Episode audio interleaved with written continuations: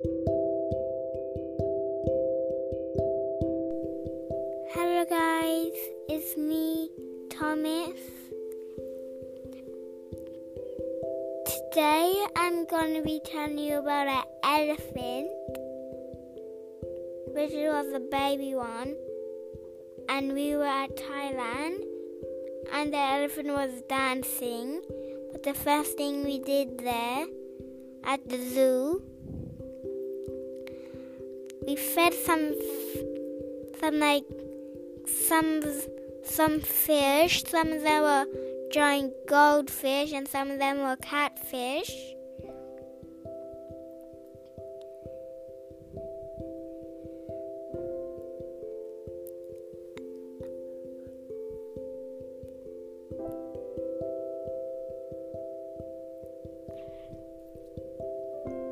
And the elephant was dancing and playing tricks, and it was and it had tusks, and it was a baby, and its tusks were yellow, and it was playing with a ball. And after we watched that, we went to climb a an elephant. We had to climb up a ladder and go on the elephant. And the elephant would like go to a bit to the jungle and then go back to that same place and then we get off down the ladder.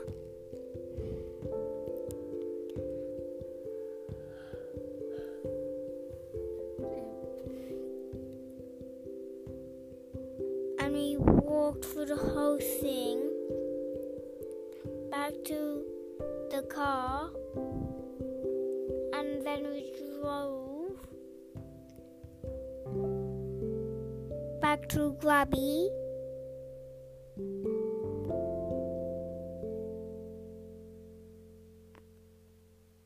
And in Grubby, in the morning is summer. In the morning it's summer. In the afternoon it's raining. That's how you know it's summer.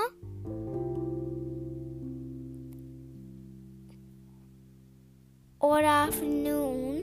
in Grubby. In the morning is summer, and in the afternoon it's raining. Yeah. Look like in the morning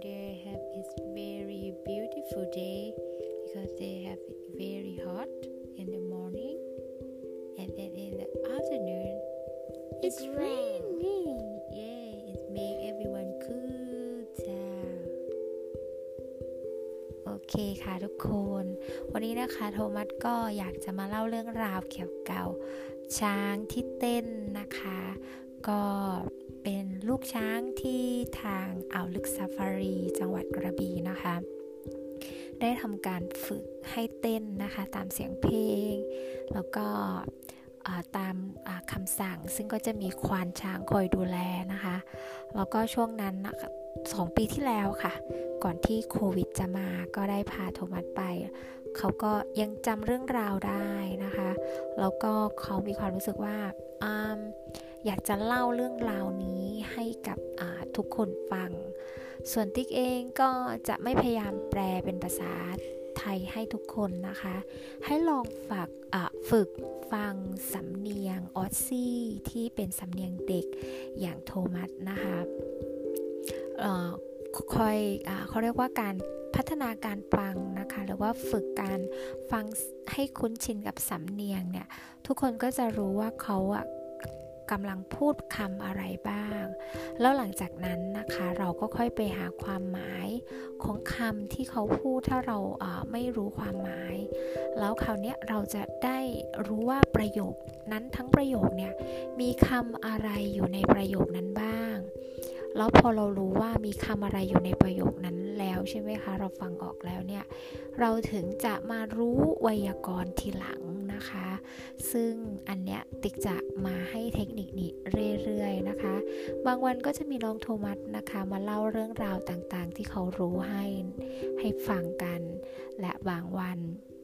ก็จะเป็นตัวติ๊กเองนะคะ ที่จะพาไปฟังการ์ตูนนะคะ พาไปฟังข่าวฟังหนัง หรือรายการต่างๆที่เกี่ยวกับภาษาอังกฤษล้วนๆ ซึ่งทักษะการฟังเนี่ยทุกคนไม่ต้องไปสนใจว่า ภาพนั้นจะไปเป็นแบบไหน ความหมายคืออะไร เราแค่ฟังให้ออกว่าประโยคที่เขาพูดออกมาเนี่ยเราได้ยินเป็นเสียงอะไรบ้างของคำคำนั้น แล้วคราวนี้ติ๊กจะค่อยแนะนำวิธีการให้ว่าในหนึ่งประโยคนี้มีคำอะไร วางอยู่ตำแหน่งไหนคำไหนที่เราได้ยินก่อน แล้วคำนั้นเป็นคำประเภทไหนทำไมต้องอยู่ก่อน แล้วคำอื่นหรือเสียงอื่นที่เราได้ยินต่อท้าย เป็นคำประเภทไหนก็ได้เรียนรู้ไวยากรณ์ไปพร้อมกันด้วยนะคะส่วนนี้น้องโทมัสก็ต้องเสพบายบาย Bye bye everybody ก็เจอกันคลิปหน้านะคะ